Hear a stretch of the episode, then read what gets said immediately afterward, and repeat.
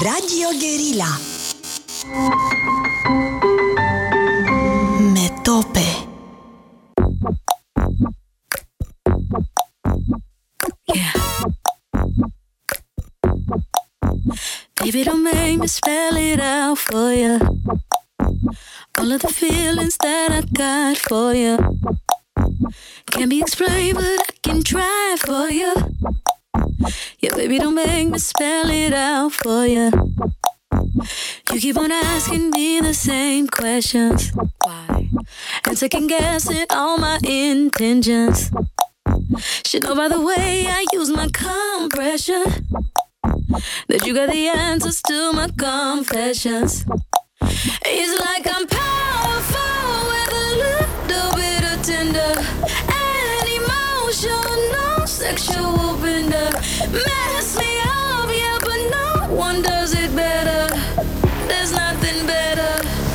That's just the way you make me feel. That's just the way you make me feel. That's just the way you make me feel. That's just the way you make uh-huh. So good, so good, so fucking real. Uh-huh. That's just the way you make me feel. That's just the way you make me feel. That's just the way you make me feel. You know I love you, so please don't stop it. You got me right here in your jean pocket. Right now. Laying your body on the shag carpet. Oh, it, so please don't stop it.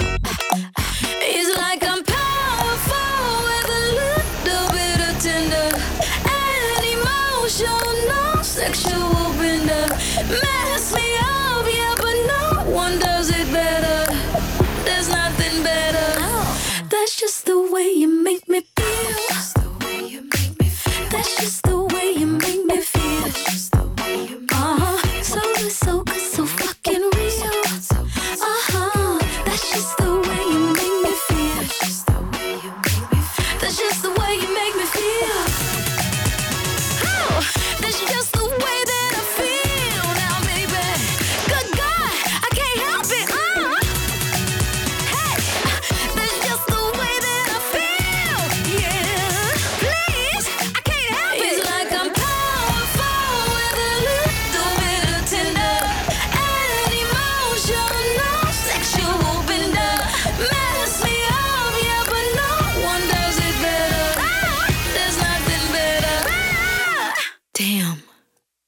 That's just the way you make me feel.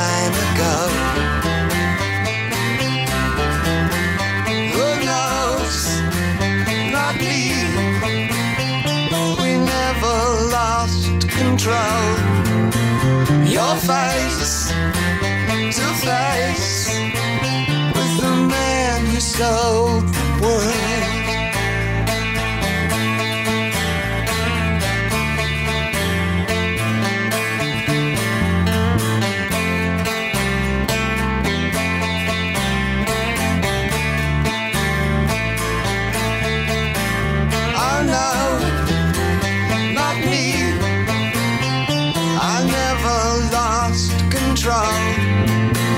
Your face to face with the man who sold the world.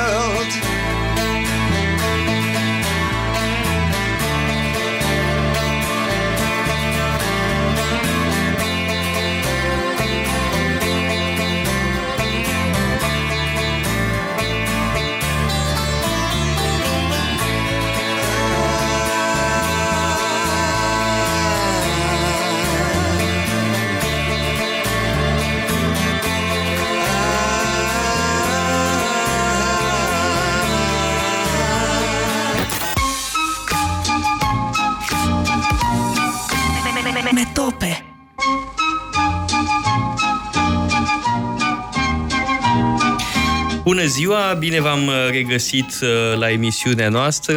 Uh, Îl așteptăm încă pe Horia Patapievici, care cred că nu a găsit loc de parcare, pentru că e extrem de uh, greu de găsit un loc de parcare în uh, cartierul acesta din jurul Foișorului. Îl aștept în compania uh, lui Răzvan uh, Ioan uh, și profit de această uh, pauză, să zic așa, înainte de începerea uh, discuției, uh, pentru a evoca foarte rapid uh, cursul tău de ieri uh, despre Evanghelia lui Marcu. Adică sunt mahmur după curs, după ce am dezbătut uh, relația lui Isus cu uh, discipolii, cu discipolii da, da, care cu nu autorități. înțeleg uh, ce cu el. Da? Da. Deși le spune lucruri, uh, uh, mă rog, le spune lucruri pe care ei nu le înțeleg. Asta este... Și pentru cititor e foarte enervant că afli de la început cine e Isus, dar afli doar tu. Discipolii n-au uh, Da. atul ăsta, n-au avantajul ăsta. Da, iar eu mă pregătesc pentru astă seară, uh, pentru a doua întâlnire a cursului despre Cato uh, cel tânăr, un om uh, care, cum spuneam, uh, a avut curajul de a face pipi împotriva vântului. Mie îmi plac oamenii ăștia care nu caută popularitatea, care sunt de o in- totală integritate intelectuală și morală și care au curajul să meargă împotriva curentului. Mai ai uh, întâlniri din cursul ăsta, nu, nu s-a sinucis încă. Mă rog, S-a sinucis în anul 46 înainte de Hristos. Uh, Dar mă gândeam că, într-un fel, bon, nu vreau să compar uh, oameni care de fapt sunt foarte diferiți, dar invitatul nostru de astăzi este și el un om care a avut curajul de a merge împotriva curentului și nu doar o dată, de mai multe ori. De altfel, toată cartea de la care vom porni, și anume Omul Recent, este o încercare de a se situa contra curentului. Da, contra absolut, curentului da. modern. Și să care nu merge uităm spre că a postmodernism. suscitat uh, valuri de indignare atunci când a apărut în 2001. Uh, da, a suscitat uh, nu, nu dezbateri firești, ci foarte multe uh, țipete, urlete, așa cum se întâmplă foarte mult uh, în Și nu e singura carte spațiul care public a creat românesc. astfel de controverse și nu controversele bune. Trebuie da. o carte Acum, care merită o bă, dezbatere. Sigur că serioasă. uh, printre nenumăratele articole care au apărut atunci, unele erau uh, valoroase, adică erau eventual obiecții uh, care, într-adevăr, puteau alimenta o discuție, dar, din păcate, în prea mică măsură. Da? Foarte multe au fost, ca de obicei, uh, înfierări, etichetări, uh, lucruri de genul ăsta.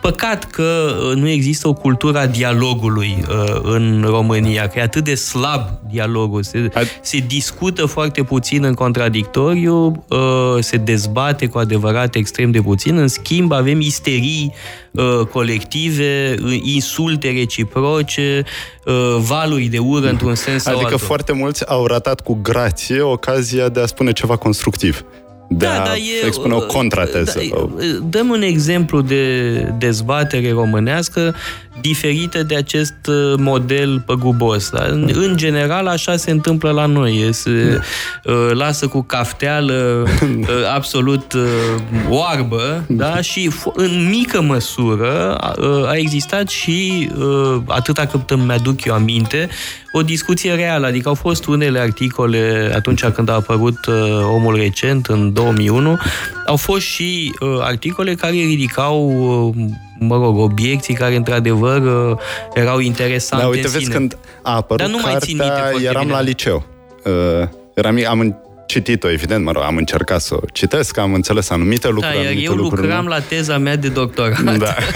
și nu prea aveam timp să urmăresc da, uh, da dezbaterile, exact. Dezbaterile, da. Așa că nu uh, sunt foarte la curent cu toate Mă rog, văzusem reacția. pe atunci, vrând nevrând, uh, văzusem că uh, a, a creat valuri uh, foarte mari, un adevărat uh, tsunami intelectual. Dar, cum spuneam, în cea mai mare măsură plin de aluviuni uh, impure. Da? De altfel, așa e un tsunami tsunami, nu? Da. Aduce cu el tot felul de, apă de izvor. murdării, da. Da. da, la fel, uh, într-un alt registru, este evident și cartea lui mai recentă, Anii Uri, care uh, arată Uh, cum a funcționat acest fenomen în, în ultimii ani, da, și cum societatea românească este cumva bolnavă de oră, dar totuși nu vorbim prea mult în absența, în absența lui. Da. lui.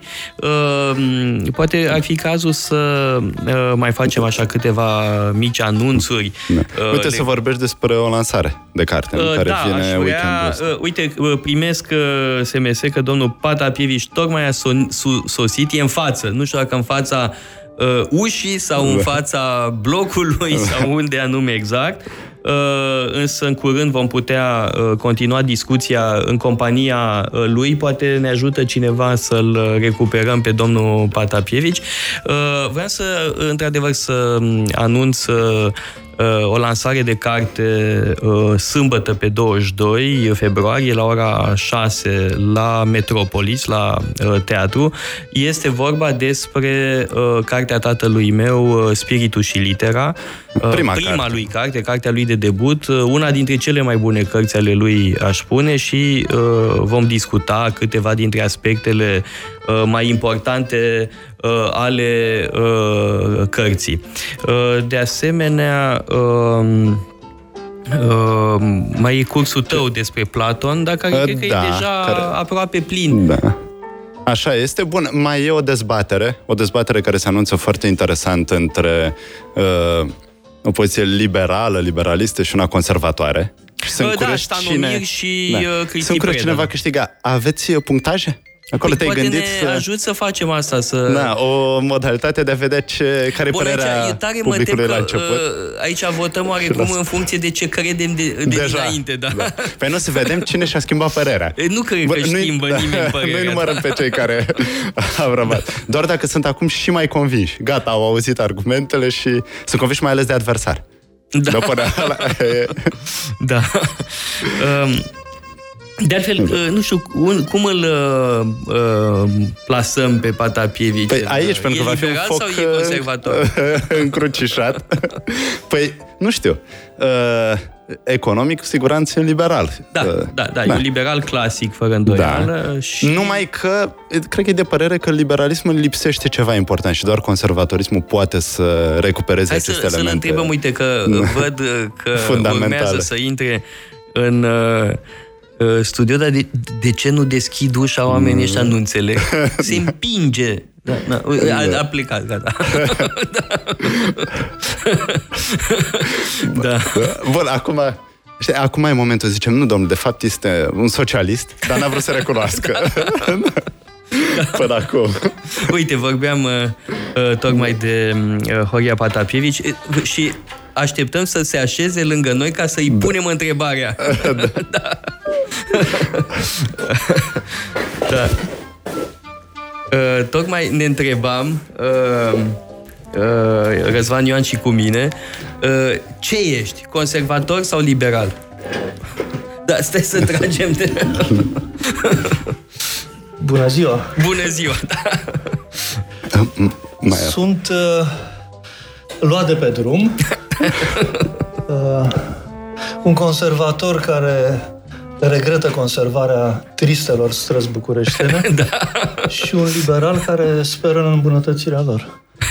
Un liberal conservator. Da. Sau, sau, uh, sau, mai bine spus, pentru cât pentru mine Burke este momentul în Trebuie care... mai aproape... Pentru mine Burke este Edmund Burke. E momentul în care um, se petrece o ruptură severă și semnificativă și anume momentul în care el, dintr-un progresist, ca să folosesc un termen de astăzi, pentru că a fost, împotriv, a fost în favoarea suspendării uh, lui Hastings, a fost uh, în favoarea coloniilor, a fost în favoarea Irlandei, a fost în favoarea controlului de către Parlament asupra regelui și deodată este împotriva Revoluției franceze. Foarte devreme, în 1791. 90, 91, da, exact. Cartea e publicată în 90. Exact, așa Este e. imediat împotriva Revoluției franceze și asta consterna pe toată lumea, pentru că tuturor li s-a părut că el a făcut o întoarcere. De fapt, asta e interpretarea prin care răspund întrebării tale, Toader, el n-a făcut nicio întoarcere, a fost perfect consecvent și anume o poziție liberală confruntată cu principiul revoluționării ilimitate a societății de către un stat care are drepturi asupra societății deopotrivă ilimitate, uh, deci a continuat tradiția liberală, care încorporează pe cea uh, conservatoare. Și atunci aș răspunde ca Hayek, care a spus liberal, conservator, mai degrabă, pe măsură ce îmbătrânesc, îmi dau seama tot mai mult că sunt an old Whig. În Old Whig, da, adică un vechi liberal, Un dar vechi prin liberal? un paleo Whig. Cred că avem o pauză. Uh, Cred că trebuie să facem o publicitară. pauză. Uite, tot timpul ne Da. taie macaroana Da. cu Iar publicitatea. cenzura, Facem o trebuie să scurtă subliniem. uh, pauză publicitară și revenim la Hayek și Burke.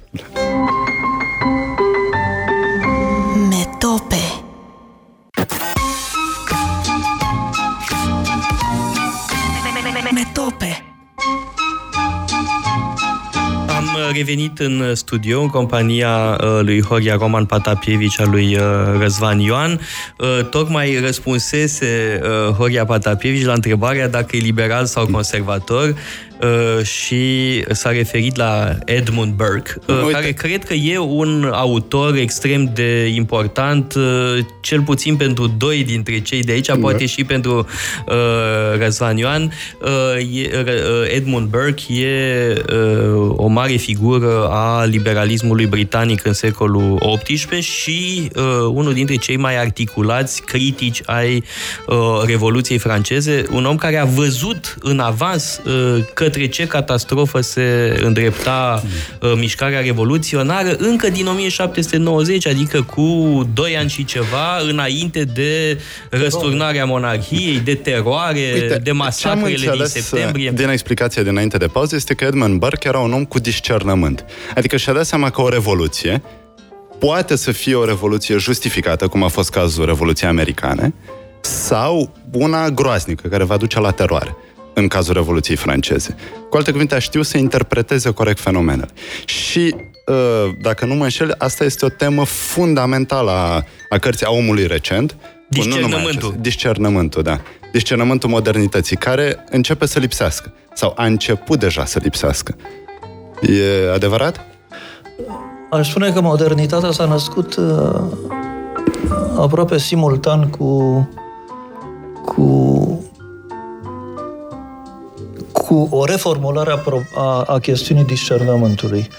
Modernitatea vine cu un mecanism, cu un proces care este foarte complex, este social, dar fiind social, el antrenează instituțiile, moravurile, legile scrise, legile nescrise, acționează și asupra a ceea ce formulăm, cât și a ceea ce nu este încă formulat. Altfel spus, acționează asupra instinctelor noastre morale, uh,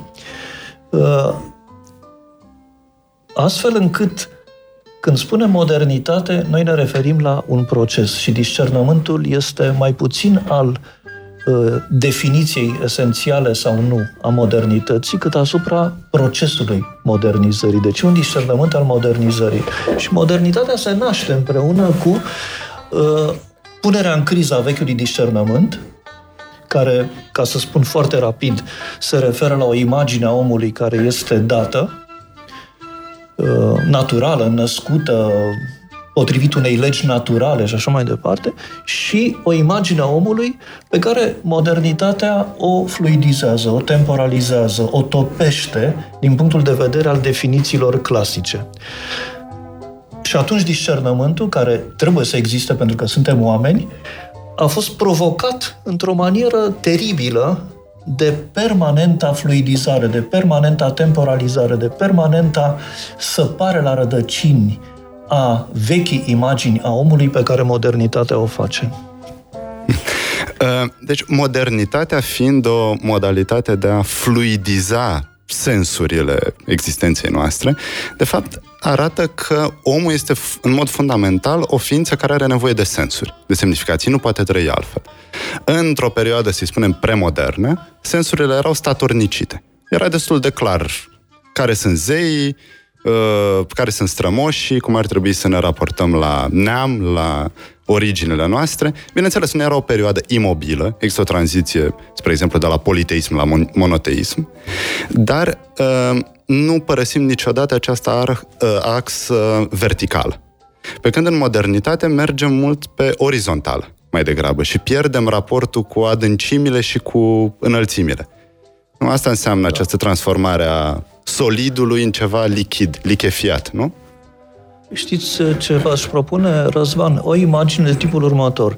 Dacă îl avem pe om în mijloc și avem un deasupra și un dedesubt, atunci deasupra, în lumea tradițională, sunt zeii sau Dumnezeu, sau divinul în genere, iar jos sunt înrădăcinările. Iar înrădăcinările înseamnă ceea ce îi vine omului ca fiind dat în momentul în care el apare. Pentru că el nu inventează nici lumea, nici familia, nici părinții, nici societatea, nici zeii. Modernitatea este o modalitate de a, a omului de a se raporta într-un fel foarte diferit atât la palierul de sus cât și la palierul de jos. Sus, ce face modernitatea în primul pas nu este să spună nu există Dumnezeu, nu există divin, ci modernitatea spune raportul cu divinul al omului este individual. Nu trece prin instituții, trece mai degrabă prin rațiunea lui, prin sensibilitatea lui, prin conștiința lui. Uh, este un raport, dacă mi se permite expresia asta, privatizat. Cu înrădăcinările, într-un prim moment, voi spune imediat ce se întâmplă și în al doilea moment cu palierul de sus al divinității, jos, uh, în rădăcinările, uh, sunt și ele privatizate, dar într-un fel care dă naștere unor noi decupaje, pornind, pornind de la teritorialități ale societăților. Modernitatea inventează, uh, lăsând deoparte modelele politice standard ale cetății și ale imperiului, inventează statul națiune. Inventează națiunea și odată cu ea statalitatea asociată ei. Ceea ce este o, o revoluție fără precedent, uh, pe care aș exprima-o prin uh, ceea ce s-a întâmplat uh, cu pacea vestfalică în 1648. Dar mișcarea precede totuși. Procede, da. Dar aici atunci ai consacrat ah, printr-un tratat apare... internațional, da. Da, și uh, vreau să-l citesc pe un perdant, pe Inocențiu al VIII-lea, care uh, uh, scrie, uh, le scrie regilor, ați dat ceea ce nu era al vostru. Ați legiferat ceea ce nu aveați dreptul să legiferați. Pentru că biserica este cea care pierde, dar nu pierde în principiul ei ca religie, deocamdată, ci pierde în modul în care ea a reușit să amenajeze teritoriul. Noile decupaje nu țin seama de de religie decât aparent. Pentru că înrădăcinările au fost nu privatizate, ci naționalizate. Un termen Da, care... dar era ceva inevitabil ținând cont de uh, provocarea reformei. Poate că da, da. Asta e teza Acum e lui greu Carl să- Schmitt că statul uh, modern, statul, pentru că el statul modern e statul prin excelență, statul este uh, un răspuns la provocarea războaielor religioase și stă în picioare interpretarea asta. Adică, Da. Categoric, Poate. dar, dar stă în picioare, uh, în, sigur, în mod clar stă în picioare, inclusiv cu mecanismul pe care îl descrie în teologia politică, cu secularizarea marilor concepte din teologie și care devin uh, concepte ale teoriei politice, dar stă în picioare, aș spune, prin faptul că statele deja își naționalizează societățile pe care le administrează, pentru că ei nu mai lasă violența la îndemâna oamenilor și uh, o ia în mâinile lui. Este primul moment în care, deja inventat, statul uh, face uh, un fel de menmiz, de uh, apropiere a societății pe care o administrează. Și nu este prima dintre apropierile frauduloase pe care statul le face. Bun, ne oprim aici pentru o pauză uh, publicitară. Nu, peste 3 minute? Ah, Ah, uite ce excelent, generos. atât, uh, da. Uh, mai avem Foarte 3 bine. minute Pentru că- va face filozofia statului. Da. Atunci mai pot să adaug următorul lucru, că da. în primul moment avem deci o privatizare a divinului, avem o naționalizare a înrădăcinărilor și ce e interesant este momentul 2 și sus și jos. Momentul 2 sus este dacă divinul este al meu, nu, dacă relația uh, cu divinul este a mea individuală, atunci poate că divinul însuși este al meu. Și este un, o a doua privatizare a divinului care îl pune pe zeu, îl pune pe Dumnezeu, pune principiul de transcendență la îndemâna, uh, după plac, a, a individului. Și de aici până la momentul în care uh, Hegel mai întâi, care a explorat posibilitatea morții lui Dumnezeu la începutul secolului al XIX-lea și mai târziu cu afirmația faimoasă Nietzsche, Dumnezeu a murit, până la asta nu mai e decât un pas. Jos, uh, avem o evoluție similară, după naționalizarea înrădăcinărilor, vine momentul în care omul refuză înrădăcinările care decurg din statul națiune. Este punerea în discuție a statului națiune de către comunitățile definite altfel, dar sunt niște comunități care nu mai sunt înrădăcinate, ele nu vin din trecut, ci sunt inventate de om. Și astea sunt comunitățile LGBTQ, uh, comunitățile de tip uh, uh, uh, o biserică de o, de, o denominație care are cu tradiția un raport foarte foarte lax, ele se declară calvine, într-un fel pe care Calvin l-ar fi dezaprobat, uh, și formează o comunitate care nu e mai mare de 2000 de oameni. Deci identitățile individuale se referă acum la palierul de jos unde fuseseră pe vremuri înrădăcinările tradiționale și unde în prima modernitate fusese statul-națiune, sunt comunitățile de alegere. Individul alege și divinitatea, alege și comunitatea. Bun, dar n-ar trebui să ne bucure acest lucru, hai să joc rolul de avocatul diavolului, n-ar trebui să ne bucure întrucât nu mai vrem să fim, la fel ca în polisul grecesc, polisul antic, niște organe ale unui organism mare, ale polisului. Vrem să avem libertate, vrem să fim fragmentați. Pentru că asta ne permite să devenim ceea ce vrem noi să devenim. Să nu mai fim uh, încătușați de tradiții pe care nu le-am ales, deci care ne limer- limitează inevitabil libertatea. Libertatea așa definită este deja libertatea modernilor din pasul al doilea, a oamenilor recenți, care spun așa. Iar în privința, mă rog, polisului, da, nu mi-ar fi plăcut să fiu cetățean al unui polis uh, antic. Bă, mie cred că mi-ar fi Nu plăcut. știu, supraviețuiam... uh, Ce s-ar fi plăcut este că politicienii erau trași la sorți. Da, e mult mai bine așa. Da. E mult mai bine așa. În afară de cei care erau aleși generali. Dar, și atunci urma ostracizarea obligatoriu dacă câștigai. Dar ce onoare să fii ostracizat! Era o mare onoare, nu pentru oricine era această sancțiune. Facem o scurtă pauză publicitară ca să nu ne ostracizeze uh, omul de la butoane.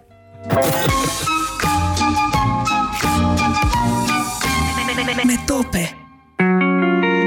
Metope.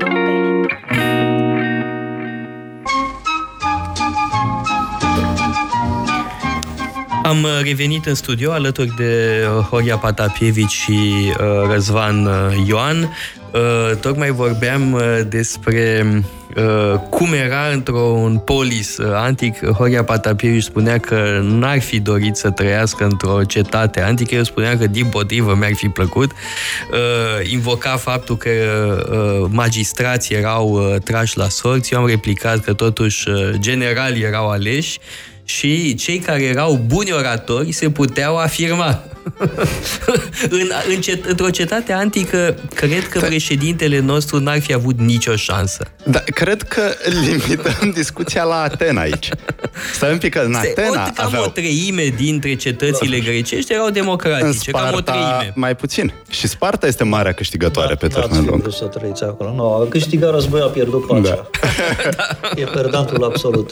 În, în muzeele de astăzi găsești artefacte din Atena peste tot, din Sparta sunt câteva din Sparta. Câteva sunt frumoase, da. sunt frumoase. A, uite, bună întrebare. Ce înseamnă să câștigi? Ce înseamnă să câștigi o luptă de genul ăsta pe termen lung? Înseamnă să câștigi prin cultura pe care o proiectezi în afara orașului sau în afara formei de organizare. Nu, de asta Europa acum este marea A, câștigătoare Așa se consolează intelectualii când pierd bătălii da. una după alta, da. Dar hai să revenim totuși la uh, cartea lui uh, Horia Patapirici, Omul Recent, care de-al nu se mai găsește în librării. O să uh, adaug ceva despre da. Uh, cetatea antică și faptul de a trăi acolo. Sparta îmi displace profund, pentru că controlul comunității asupra individului era quasi total.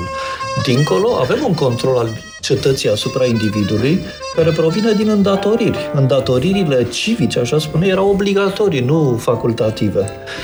Ceea ce revine la situația asta pe care Benjamin Constant la începutul secolului XIX a analizat-o, există o, liber, o diferență profundă între libertatea anticilor și libertatea modernilor, pe care o exprim printr-un singur cuvânt. Idiot în greacă înseamnă privat. Cel... Da, omul care nu participă la viața care cetății. Participă la viața care nu are păreri politice. Era idiot, așa îi se spune. Idiotesc, da. Prin urmare, n-aș vrea să fiu idiot în cetatea antică. Da, uite, ba, exact. da, da, stai puțin. Uh, uh, după niciun standard tu nu ești idiot pentru că ai uh, opinii politice și din păcate ai ai și plătit un preț foarte mare pentru asta și, mă rog, și eu că sunt un om care s-a poziționat. Idiotul e cel care nu se poziționează deloc. Uh, apoliticul. Da? De fapt, se... pentru uh, greci, uh, apoliticul este idiotez. E cel care nu uh, participă la uh, viața cetății și uh, viața cetății înseamnă un angajament uh, total. Este ce, cetatea e cea care te face să fii om cu adevărat. Iar să nu îți îndeplinești în îndatoririle cetățenești înseamnă să decazi de la această, acest statut da. uman. Da. Altfel spus, cel care se retrăgea în spațiul privat în mod strict era un condamnat ca fiind un idiot. Hai să revenim la conceptul de datorie, care apare în uh, omul recent, apare în carte și acolo, într-adevăr, faceți distinție între datorie, care este termenul antic, termenul fundamental, și libertate sau egalitate, care ne sunt nou apropiate. Uh, dar m-a mirat totuși faptul că, uite, un gânditor fundamental pentru modernitate, cum este Kant, a cărui filozofie practică este evident centrală și care pune mare accent pe uh, noțiunea de datorie. Și libertate și datorie. Da, dar, bun, fără datorie nu poți să ai etica kantiană, nu poți să ai nici uh, gândirea politică, cred. Și nu întâmplător faptul că atunci când Kant scrie, începe să scrie despre morală, uh, el îl citește pe Cicero.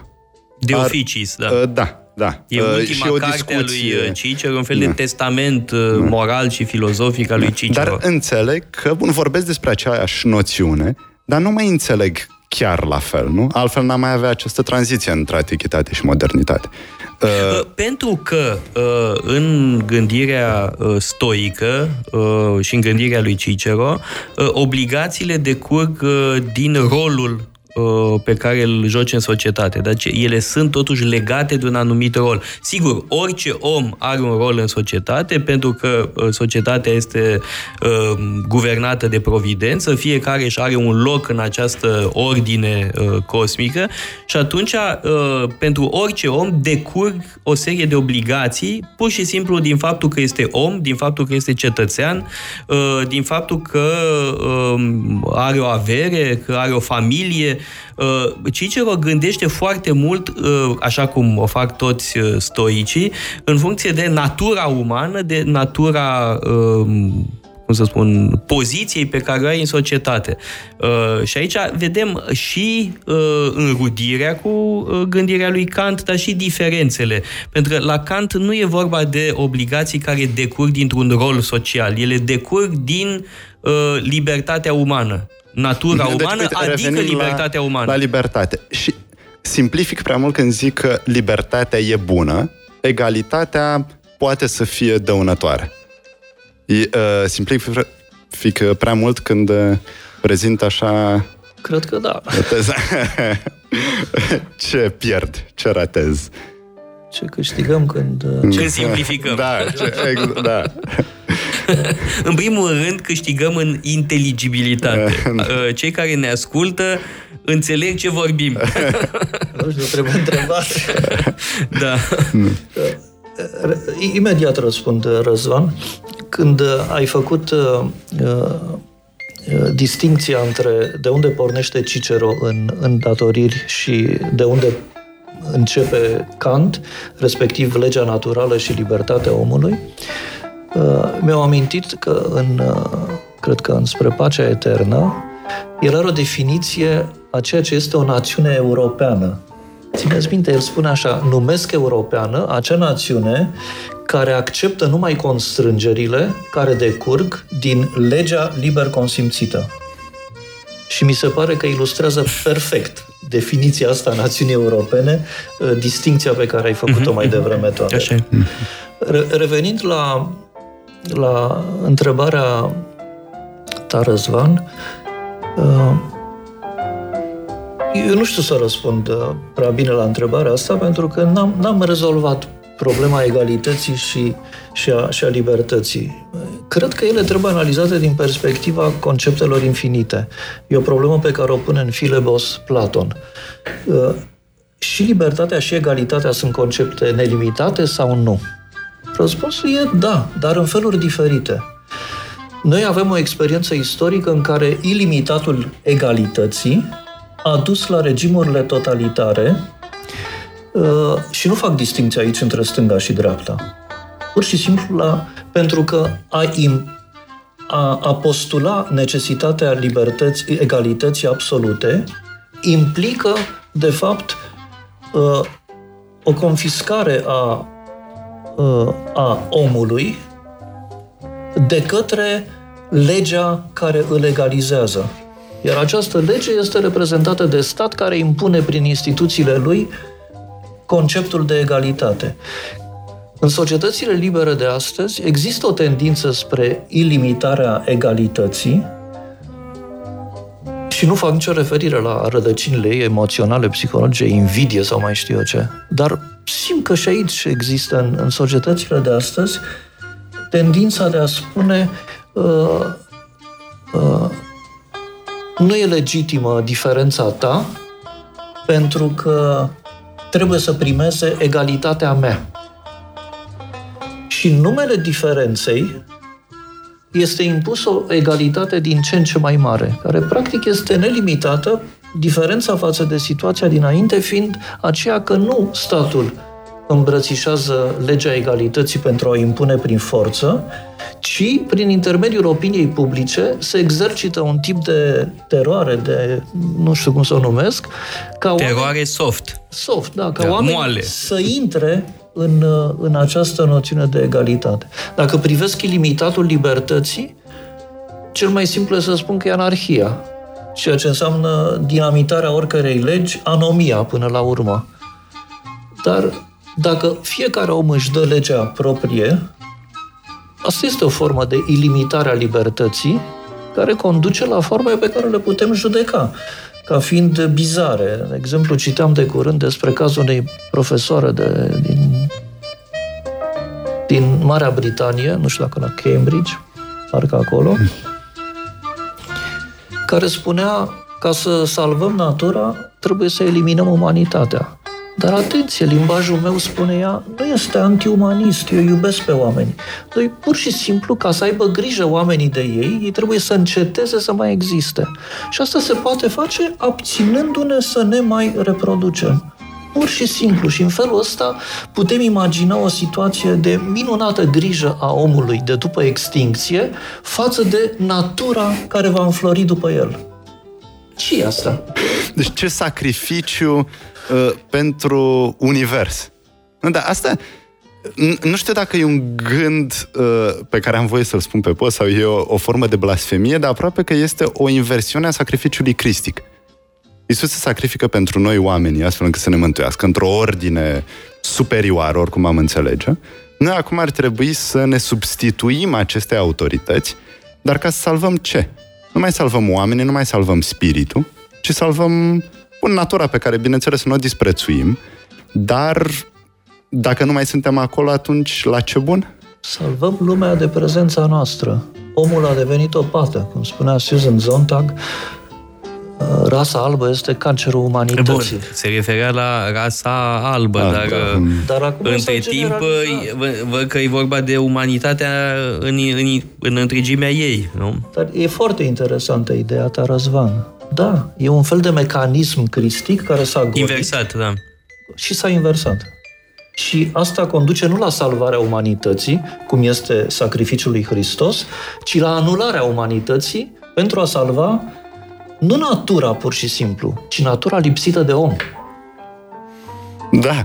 Uh, bun, a, iar uh, mecanismul acesta al inversiunii se regăsește des în carte. Uite, ceva ce îmi place uh, foarte mult la început este inversiunea dintre ceea ce numiți cunoaștere tare și cunoaștere slabă.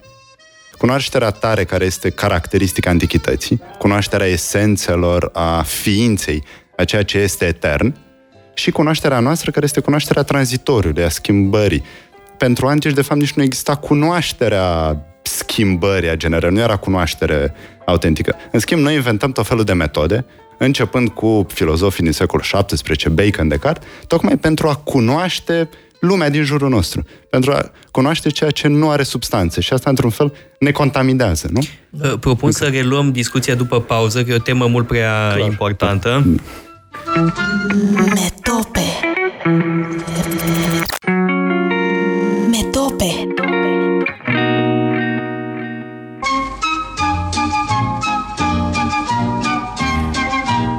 Am uh, revenit în studio în compania lui Horia Patapievici, a lui uh, Răzvan uh, Ioan.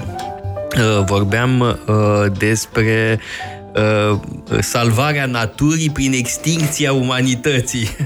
Numai că era o extincție totuși pașnică, prin abstinență. Da. Prin practicarea unei virtuți. De asta nu i-a ajutat pe dinozauri. Ei totuși au dispărut, chiar dacă noi nu eram prin preajmă. Da. și atâtea alte forme de relief și specii animale. Da, nu Bun. spune și prietenul nostru Cătălin Avramescu că e mai important să fie urși uh, prin da. Carpați decât, uh, decât rom, mă rog, populație umană pe da. teritoriul României, că e bine că scade uh, populația. El așa spune, că eu, de fapt n-ar trebui să fim atât de disperați de declinul demografic al României, ar trebui din potrivă să ne pară bine și să susținem cauza urșilor carpatini, care este o, o cauză sacră. Da?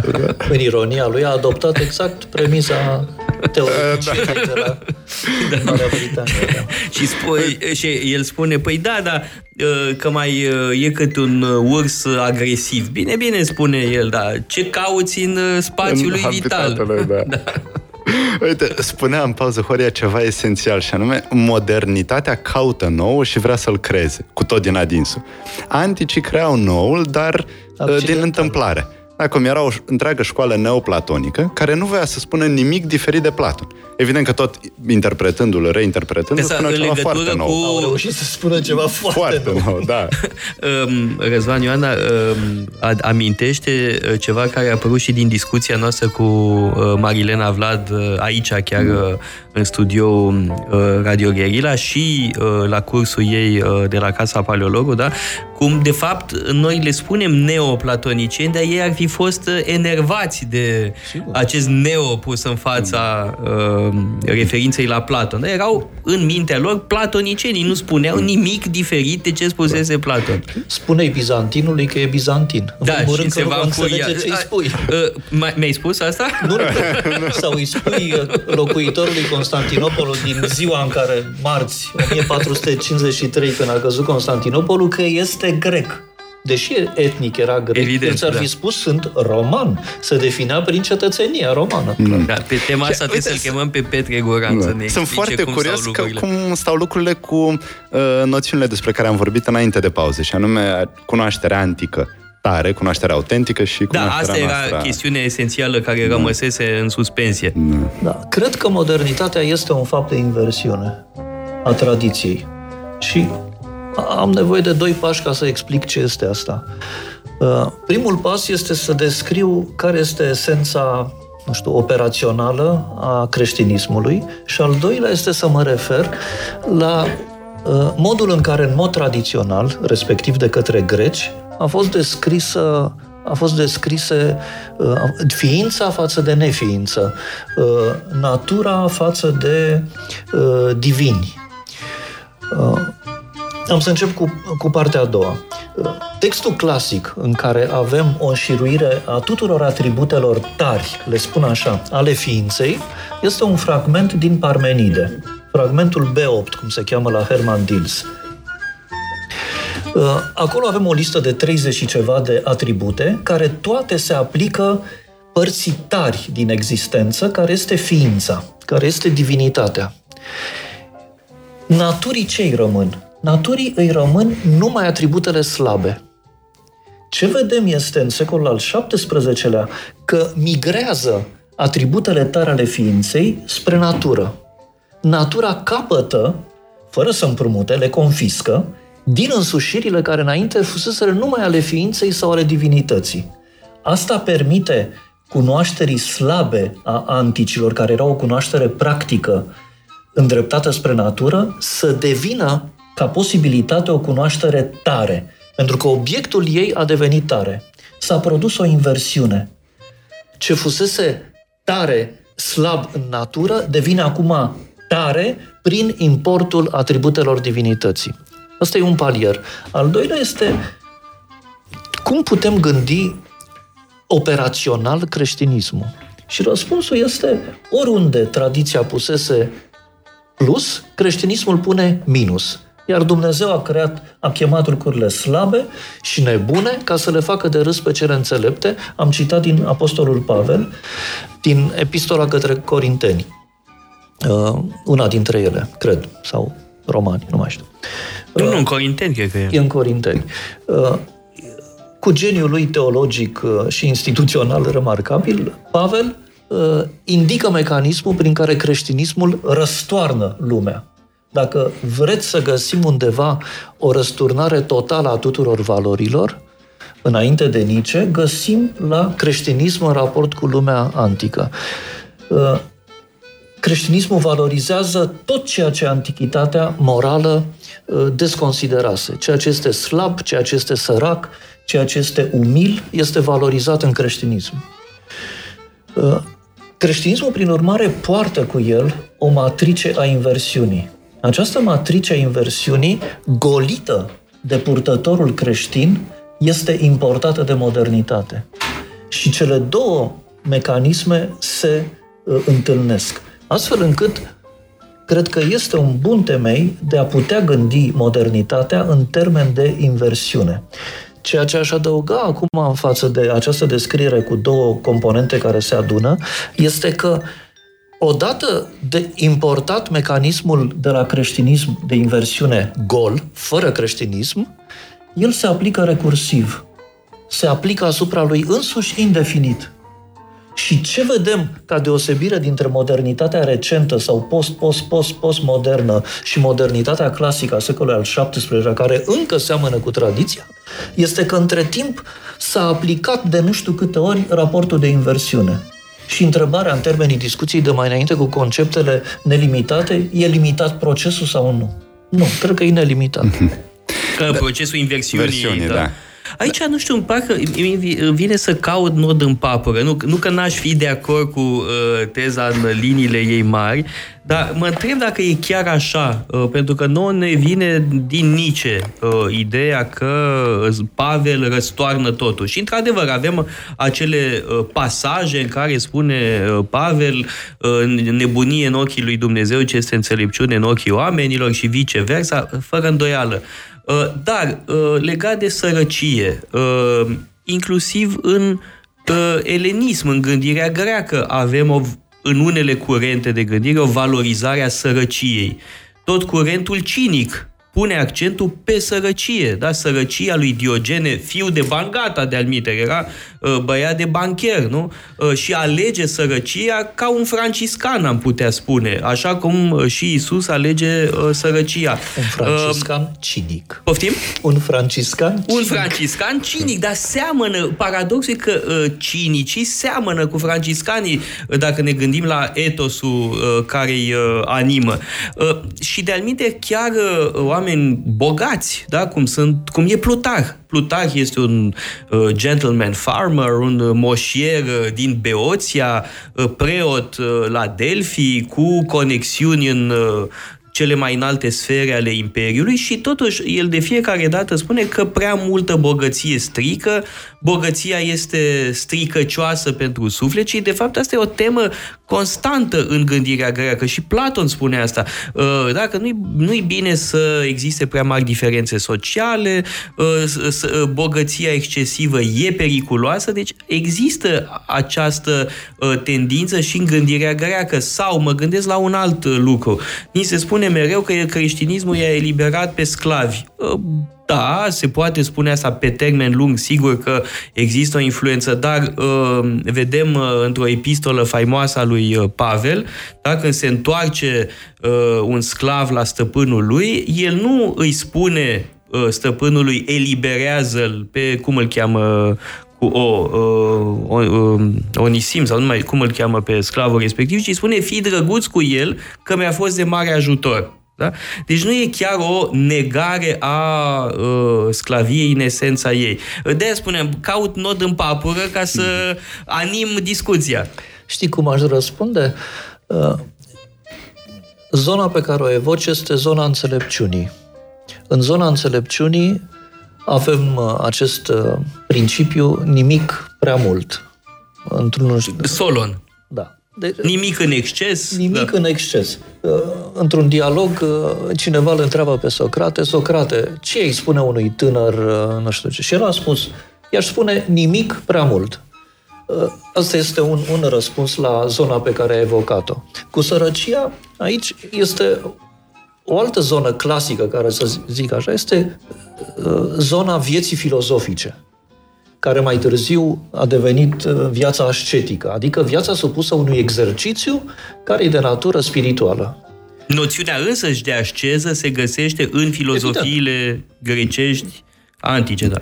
Unde mi-aș susține cazul, ca, cazul, adică creștinismul este o inversiune lăsându-l deoparte total pe Nietzsche.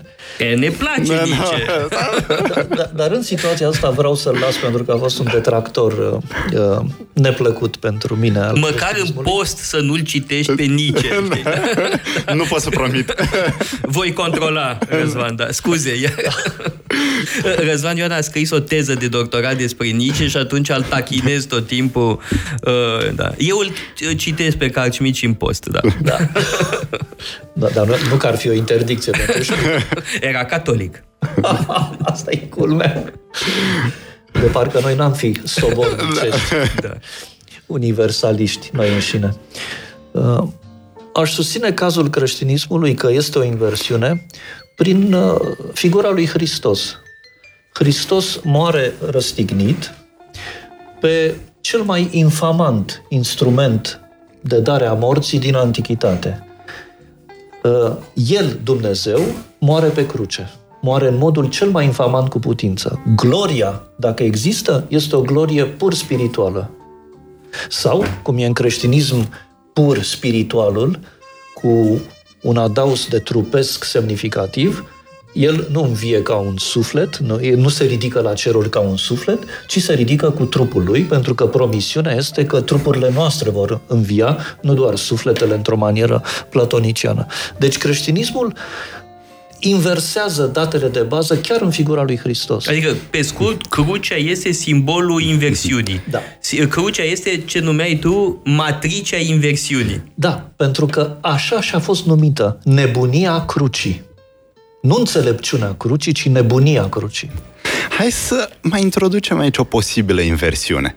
Și de data asta sunt clar în acord cu Nietzsche.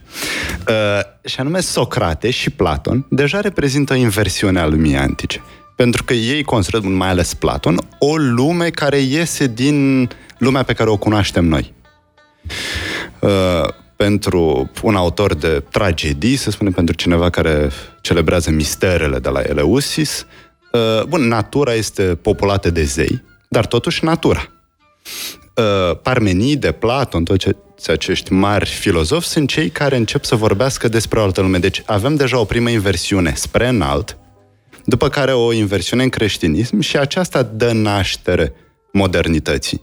Și în cazul acesta, într-un fel, nici ar avea dreptate cu celebra sa vorbă, creștinism e platonism pentru popor. Uh, Bun, deci trebuie să ne întoarcem la Homer. Uh, da, exact. Deci ca să fim cu adevărat paleologici, da, cu da. adevărat vechi, Nimic trebuie să ne întoarcem la Homer. Homer și Eschil, nu știu nici Sofocle, dacă e... Sofocle e acceptabil, da? da? Uh, lucrurile încep să se strice cu, cu Euripide, cu Socrate, cu Platon. Și ceva da? fabulos în uh, omul recent, o idee care îmi place foarte mult și anume că uh, în Evul Mediu, în perioada scolastică, s-a întâmplat ceva și anume Dumnezeu a devenit din orientare enunț.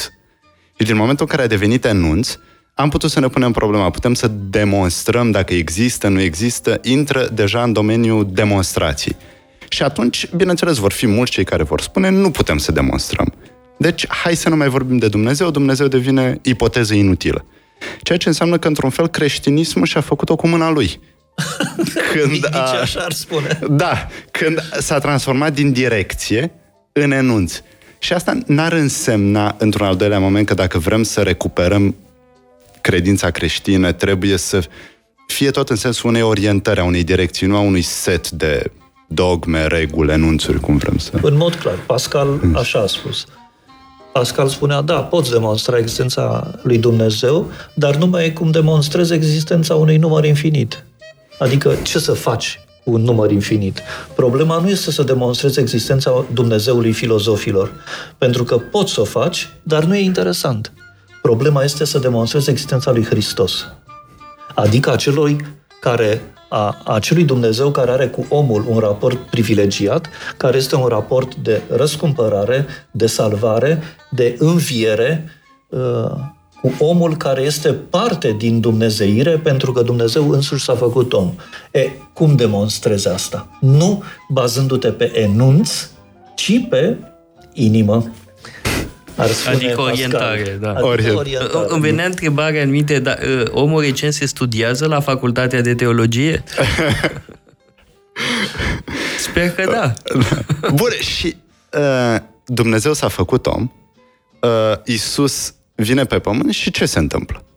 Uh, după cum foarte bine subliniez, nu este acceptat nici de autorități, de preoți, este răstignit. Evident, nu este acceptat nici de discipoli până la capăt, pentru că carnea este... Uh, bun, depinde de Evanghelie. Nici de popor. Nici de popor, da. Care îl condamnă până la urmă. Care îl vrea pe tâlhar. Da, îl vrea pe Barabas. Poate nu era doar tâlhar, poate era un zelot. Da. în jurul anului 30. da. da. da, da. Uite, ce... Eu când am văzut titlul Anii Urii, eu am sărit în sus de bucurie. M-am gândit că lucrurile nu sunt chiar atât de rele cum aș fi crezut. Deci, ă, teza mea e următoare. Dacă avem anii urii, Înseamnă, înseamnă că s-a terminat. Înseamnă că vrem să... Bun, ura va falsifica, va minți, dar uh, falsul se va referi la anumite lucruri factuale. Și mai rău ar fi fost dacă am avut am fi avut o inversiune de genul uh, resentimentului.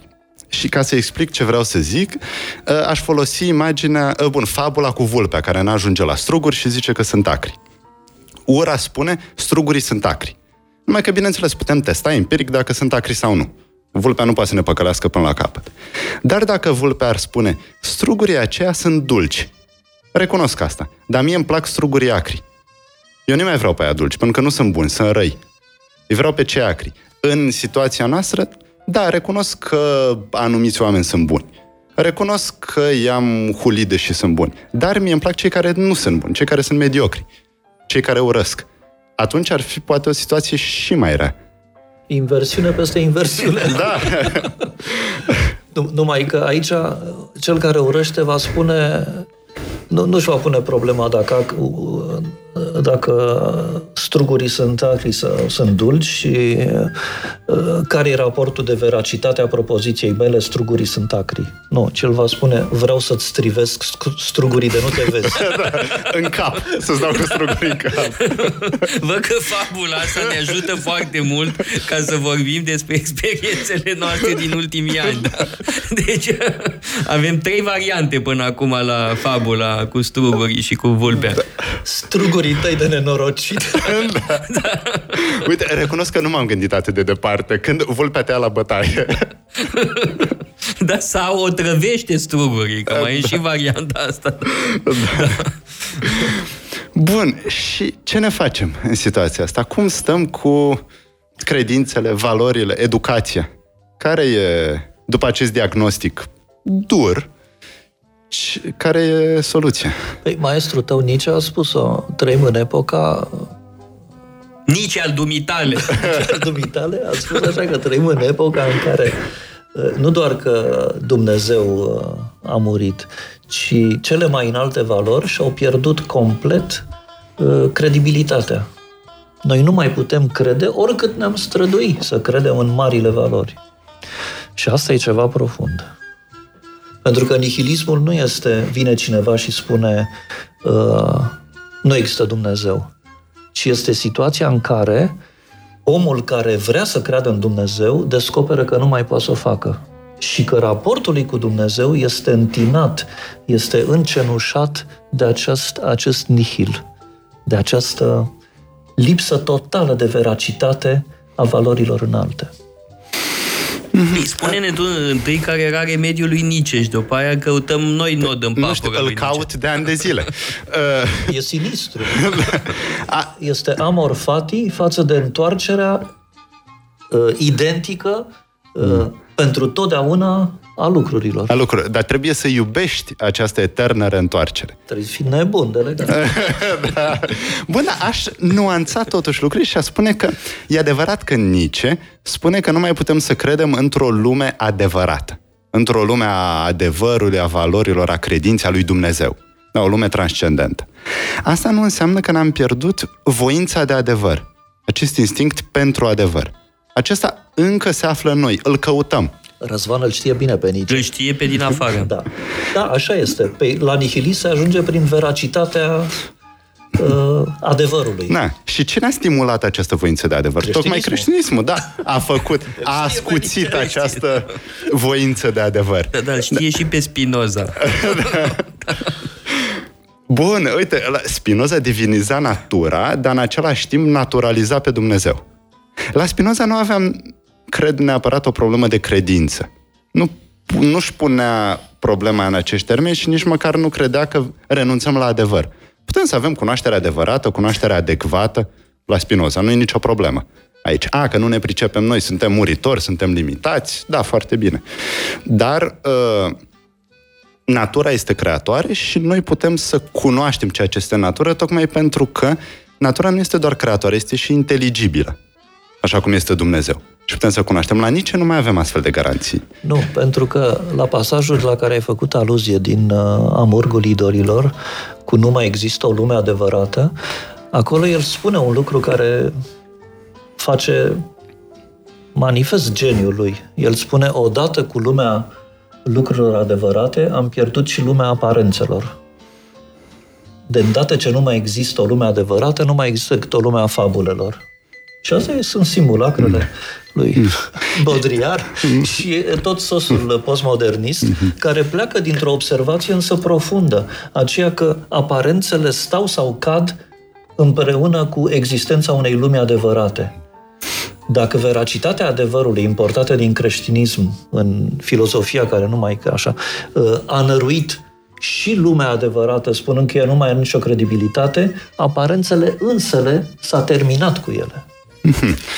Uh, bun, în cazul ăsta, care e soluția lui Nietzsche? Din ce înțeleg eu, uh, el spune, n-ar trebui să renunțăm la obiectivitate. Putem să avem un grad de obiectivism, dar cum nu este un obiectivism o cunoaștere absolută, ci o multiplicitate a perspectivelor.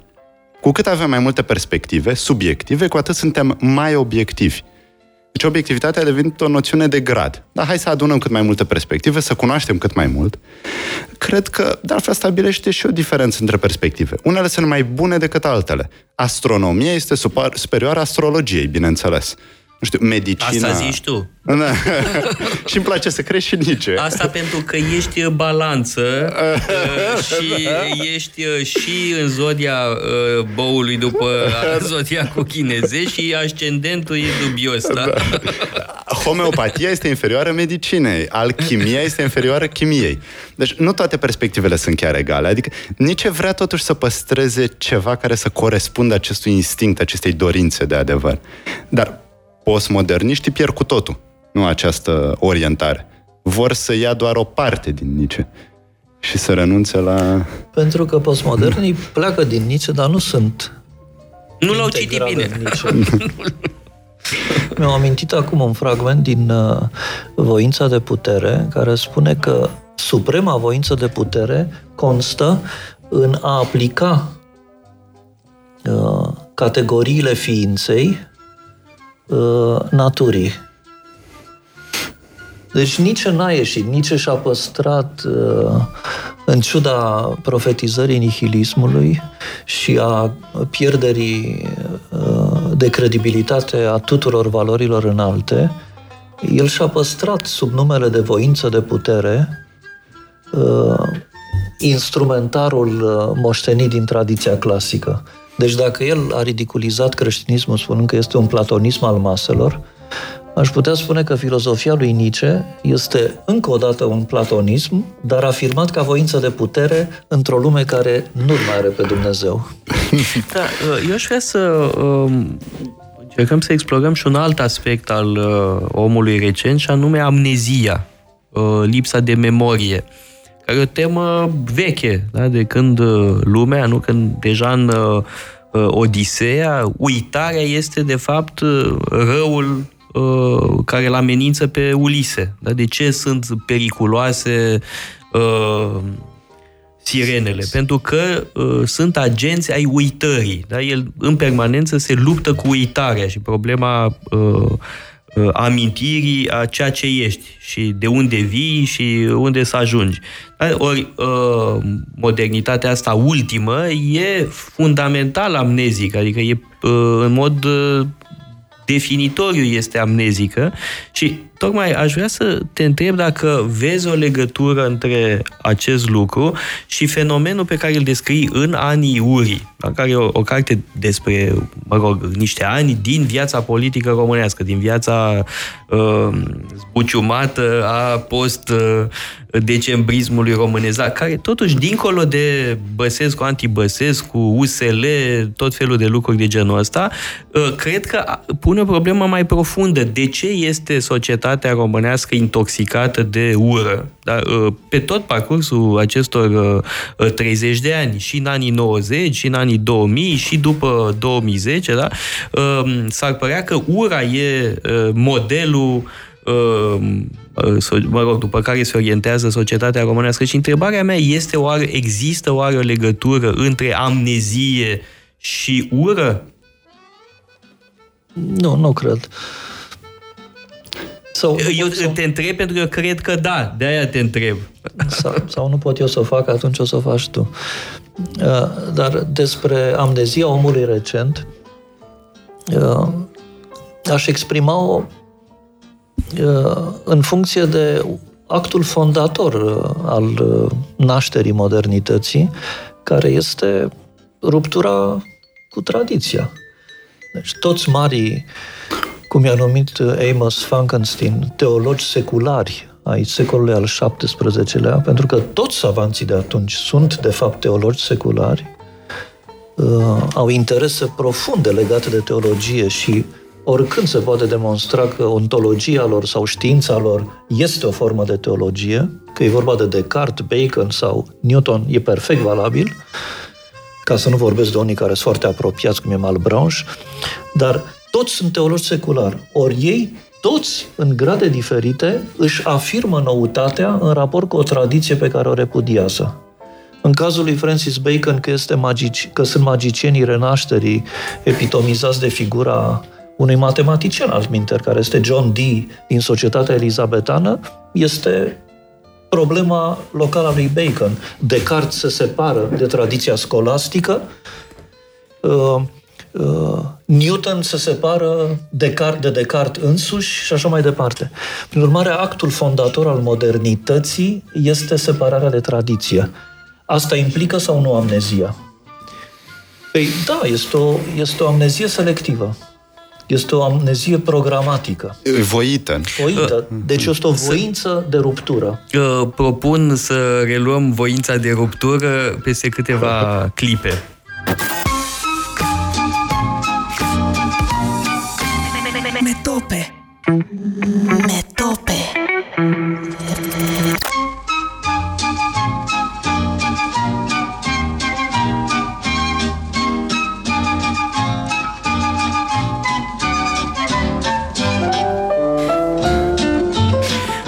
Revenit în studio împreună cu Horia Patapievici și Răzvan Ioan, nu pentru a vorbi despre zodii, că avusesem o uh, mică discuție pe tema asta mai devreme, uh, ci uh, pusesem o întrebare legată de uh, legătura posibilă uh, între amnezie și uh, ură, da? Uh, nu știu, tu ai vreo lumină asupra subiectului? Tot ai menționat că îmi place Spinoza și că e un gânditor foarte aproape de uh, sufletul meu. Spin... Tema fricii la Tema fricii și a urii. Da. Ce este ura? Ura este o specie de tristețe. Și tristețea este, nu este nimic altceva decât o împuținare a capacității noastre de a gândi. Asta spune Spinoza? Da. Că de... ura e o formă de tristețe? Da. L-aș contrazice. Ura este o formă de frică. Dar și frica este o formă de tristețe, întrucât oh. el are următoarea teorie. Există trei emoții fundamentale, trei afecte fundamentale. Dorința, care ne definește, și bucuria, respectiv tristețea. Bucuria este o sporire a capacității noastre de a gândi adecvat și de a acționa în consecință. Tristețea este o împuținare, o îngustare a orizontului nostru. Tristețea ne face sclavi. Și atunci toate aceste afecte negative, ura, Uh, derivă din tristețe. Frica, amnezia, da, derivă din tristețe și atunci sunt profund dăunătoare. Și sunt legate între ele. Uh, și Pentru că albiteri, uh, uh, Horia Patapie își dezvoltă foarte uh, lung legătura între frică și ură în uh, anii urii, da? Cum e mobilizată frica pentru a genera uh, ură. Da? Uh, și asta uh, confirmă, nu e așa, ce spuneai în uh, legătură cu uh, teza spinozistă. Și ce altceva? Amnezia decât uitare, deci împuținarea minții. Pentru că nu este acea uitare benefică, acea capacitate utilă care ne ajută să uităm ceea ce nu este important și să ne concentrăm pe ceea ce este important. Uitarea poate să aibă un rol foarte fructuos. Da, Dar da. amnezia nu cred că e asta. Amnezia este uitarea ceea ce este important da, de dragul favoarea. superficialului și de dragul lucrurilor cu totul accesorii. Dar uitarea, amnezia postmodernă sau când spun postmodern mă refer mai puțin la postmodernismul ăsta artistic sau mai știu eu ce, ci mă refer la noțiunea de post, postmodern. Adică acest post temporal se aplică constant modernității care l-a precedat, fără să știu dacă are vreun capăt lucrul ăsta, pentru că noi, ca piatra din piatră în piatră căzând, ca în versul lui Hölderlin, noi realmente cădem undeva prin mecanismul acestei modernități care și-a ieșit din țățână complet. Și mă, amnezia de care spui, Toader, cred că face parte din acest mecanism în care, după actul fondator din secolul al XVII-lea, în care raportarea la tradiție a fost ne separăm de ea pentru că avem ceva mai bun decât ea, Dar o știm. o știm, dar ne separăm pentru că avem ceva, o metodă, o știință, o filozofie care sunt superioare tradiției. De-aia uh, ne separăm de ea. S-a ajuns la o situație în care uh, aproape că nu ne mai putem aminti lucrurile De ce din anume ne trecut. separăm? Da? Pentru că pentru noi sunt forme de servitute. Adică s-a combinat cu ideea iluminismului uh, de emancipare morală și religioasă față de tradiție, uh, uh, a fost încorporată ideea asta în modul în care individul își, con- își asumă identitatea personală. Este un atac la identitate dacă el nu este eliberat de tradiție. Tradiția a devenit o formă de opresiune, când de fapt ea este ceea ce trece prin mine, venind din spatele meu și duc mai departe. Asta e de- Tradițio, asta înseamnă Că etimologic. duc mai departe, da. Da. Și el, cel care contestă tradiția, duce mai departe. Dar duce mai departe o formă de separare și de amnezie. Adică ceva complet stupid. E fabulos, pentru că trăim într-o epocă în care avem acces la informație cum n-a mai avut nimeni până Dar acum. este de e uluitor E, asta. a, putem să cunoaștem atât trecutul nostru, cât și societăți din India, din China, din America, de oriunde. Și este un uh, avem un potențial imens să cunoaștem, să devenim toate aceste lucruri pentru a deveni ceva mai bun, dar uh, înțeleg că noi nu profităm sau nu profităm cum ar trebui de toate aceste opțiuni. Păi, Nu profităm pentru că, uh, referindu-mă la ce a spus Toder cu amnezia, acum am să mă refer la memorie. Pentru că educația noastră desconsideră și defavorizează memoria. Bună observație, așa este, e. este ideea că memoria este chiar uh, ați încărca memoria este ceva non-pedagogic, adică e ceva greșit. Și auzi și pe învățători și pe copii, uh, elevi, spunând eu n-am nevoie să memorez toate lucrurile astea pentru că știu de unde să le iau. Diferența dintre a ști de unde să-l iei pe Kant și a-l fi citit pe Kant ca să-l înțelegi, este, iertați-mă, ca diferența dintre a avea ceva și doar a vedea ceva cu ochii. E ceva totuși halucinant. Pentru că inteligența însă și are nevoie de memorie pentru a se articula. Nu există nici o formă de inteligență separată de memorie. Este o aberație pură. Da, da, da. Iar Uh, ce- memoria este, iartă-mă, are o plasticitate formidabilă dacă o folosești. Adică devii cu atât mai apt să memorezi cu cât ai memorat deja mai multe. Ideea că memorarea este uh, greșită și că este o piedică în, în calea formării individului este una dintre cele mai stupide idei moderne. Da, e o prejudecată și, contemporană, uite, uite, alt- însă se bazează pe o lipsă de reflexie asupra tipurilor de memorie. Pentru că, într-adevăr, uh, în școala românească există o memorare tâmpă, o memorare mecanică pasivă. Uh, Înveți comentarii la limba română pe din afară. Toate. Uh, Dar cum înveți limba latină? Păi nu nu. înveți declinările? Ba, da, da, da. Nu înveți terminațiile? Da, da, sigur că da, numai că diferența este foarte importantă între memoria pasivă și memoria activă. Uh, Țin minte când uh, făceam latină cu Ghighi Ceaușescu, cu uh, vărul meu, uh, mi-a dat pe o foaie. Uite, asta să ții minte, atât, nu mai mult. Uh, și anume declinările și conjugările. Asta trebuie să ții minte. Nu e mare brânză. Nu, se, nu e greu să ții minte conjugările și declinările latine, dar după aia trebuie să practici foarte mult pentru ca aceste cunoștințe să-ți intre uh, în sânge. Uh, foarte important este me- uh, memorizarea activă. Memoria activă este memoria de lungă durată. Uh, de exemplu, Cicero, că tot vorbeam de Cicero, scrie despre memorie în uh, De Invențione, da? care este una dintre cărțile lui uh, cele mai importante de teoria retoricii și spune cum să-ți antrenezi memoria prin imaginație. Legătura între imaginație și memorie și memoria se cultivă în mod activ. Asta e foarte important să, sub, să întărim diferența între memorie pur pasivă, nu spun că nu e deloc importantă, uh, că ai nevoie și de o dimensiune pasivă a memoriei, dar importantă e memoria activă. Când faci ceva, înveți mult mai bine uh, stilistică atunci când aplici uh, stilistica, nu când doar uh, semnalezi ce figuri de stil a utilizat Eminescu sau Sadoveanu.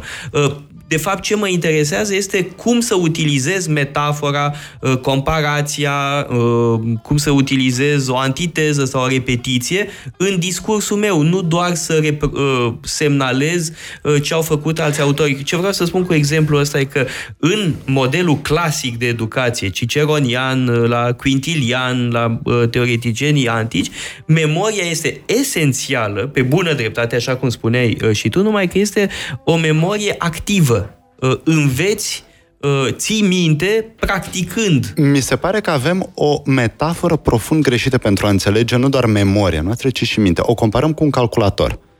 Pe când un calculator stochează. stochează un calculator da. poate să înmagazineze undeva, ține minte perfect.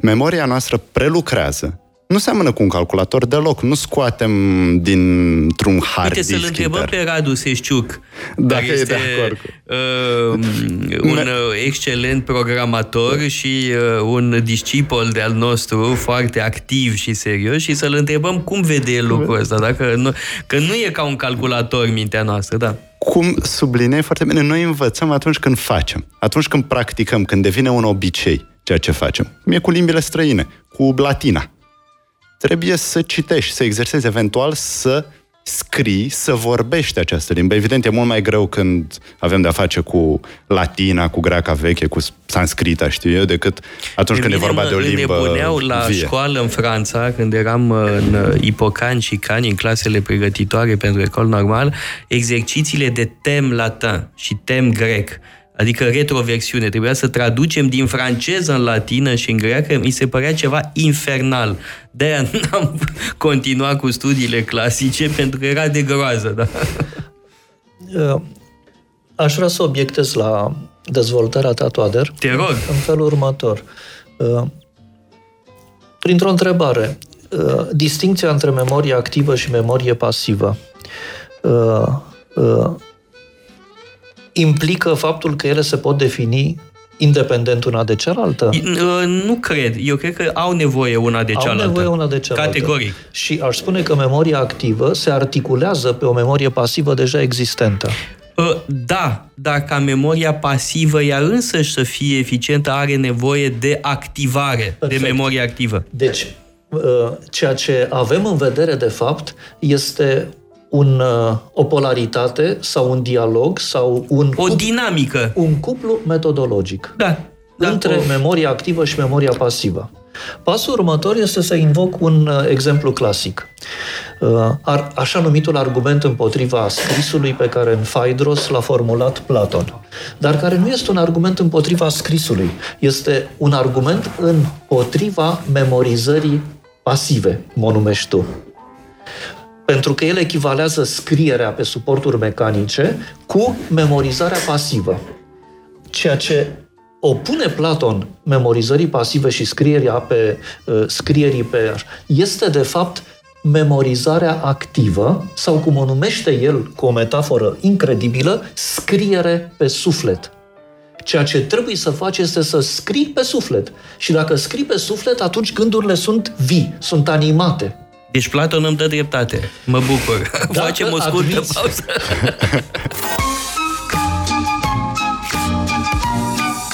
Metope. Metope.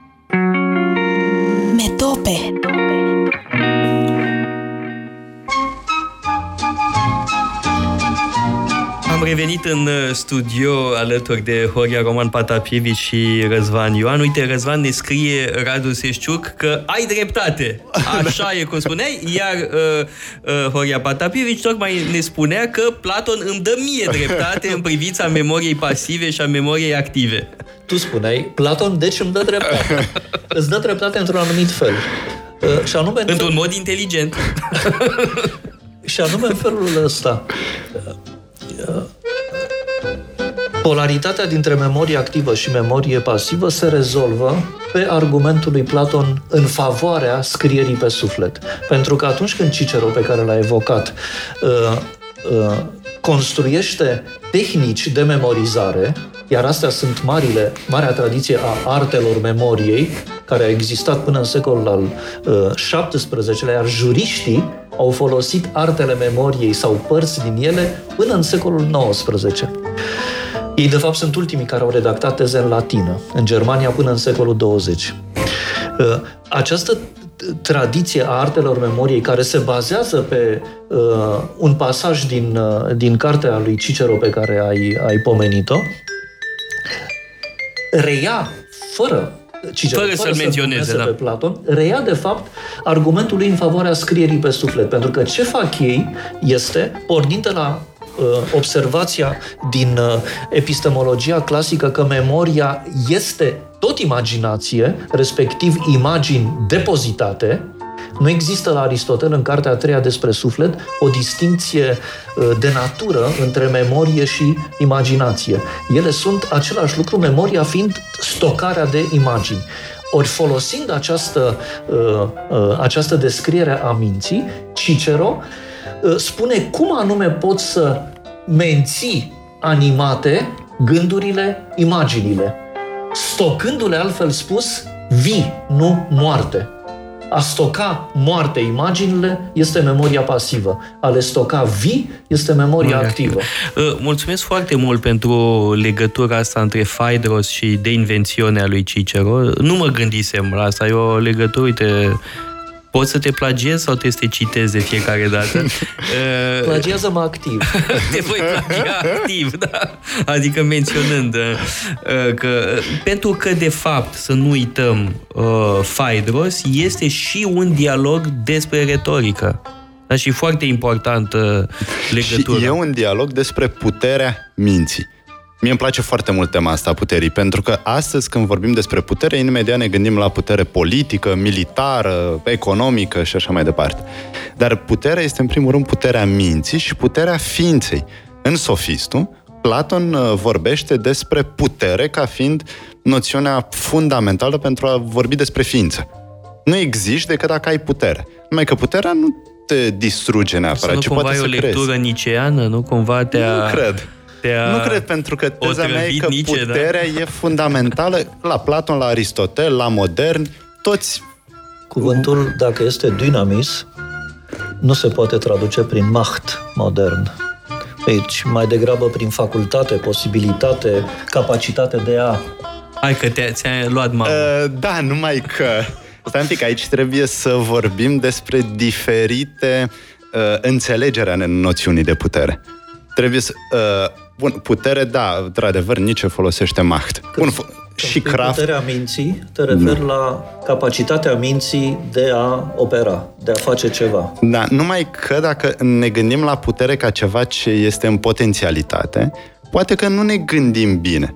Poate că ar trebui să ne concentrăm pe ceea ce este activ. Aia e cu adevărat putere. Restul e rodul fanteziei noastre. Poate că uh, misiunea chiar a lui Platon, a Aristotel, este să vadă cum activăm. De altfel, voi vorbeați despre Platon, eu mă gândeam în timpul ăsta tăcând la Aristotel, care are acel binom intelect uh, activ, intelect pasiv.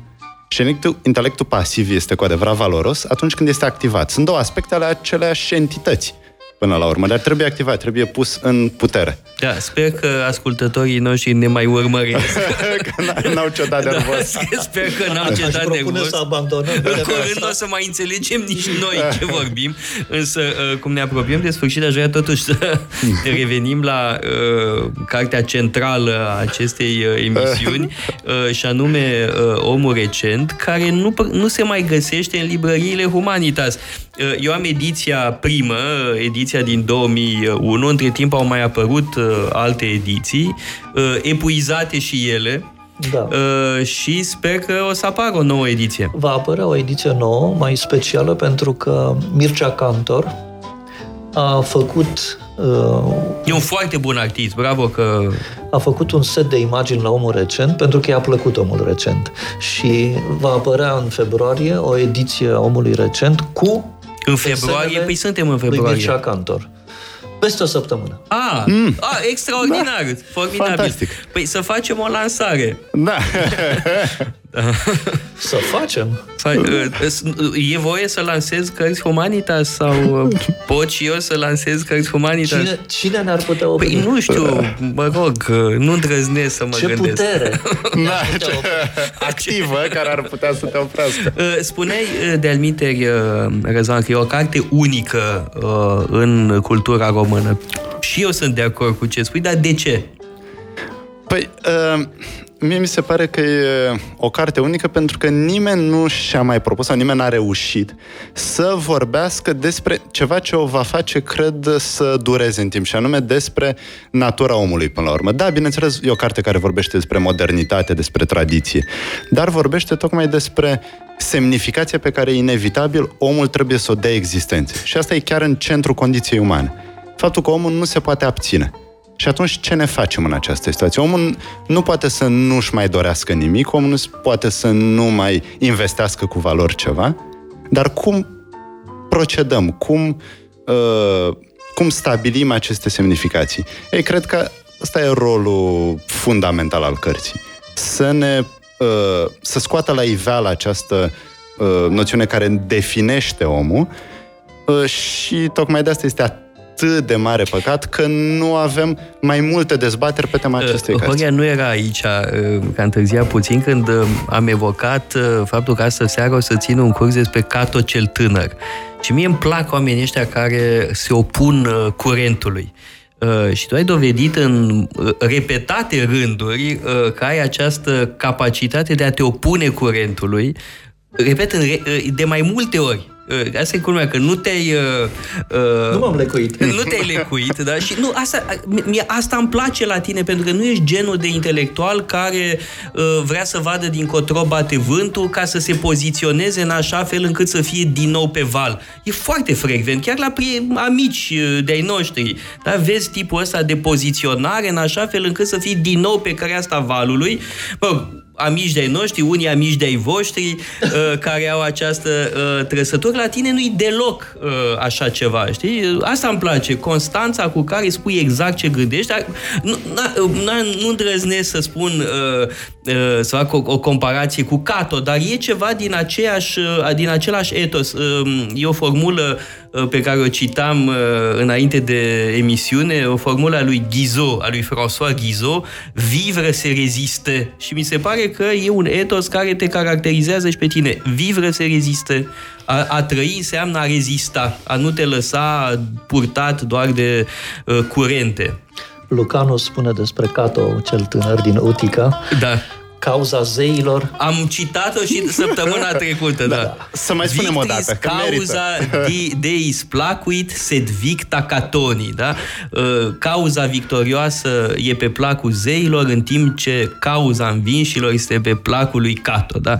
Cred că suntem aici uh, a bunch of catonians, da? O, o, o, o mică sectă de catoniști, da? De, de catonieni, sau nu știu cum să le spun. De catonieni din Utica. Din Utica.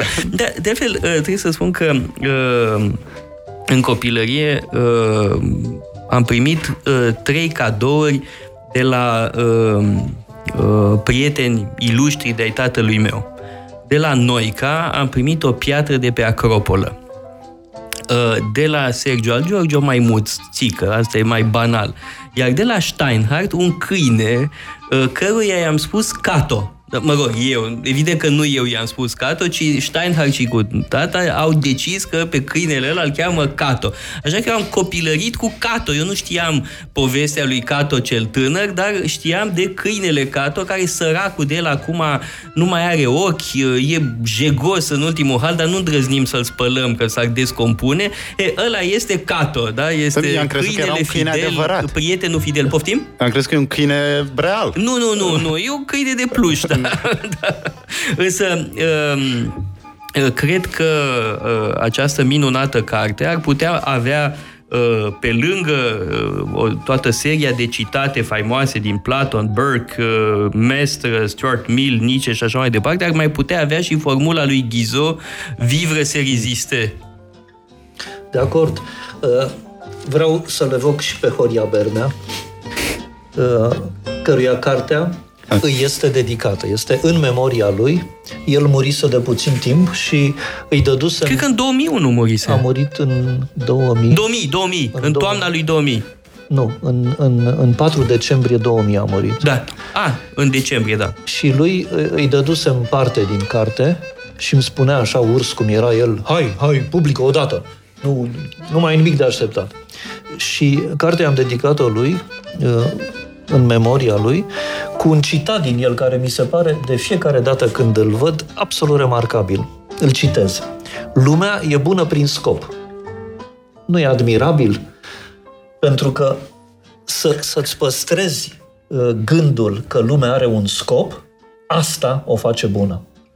Și ăsta a fost scopul emisiunii.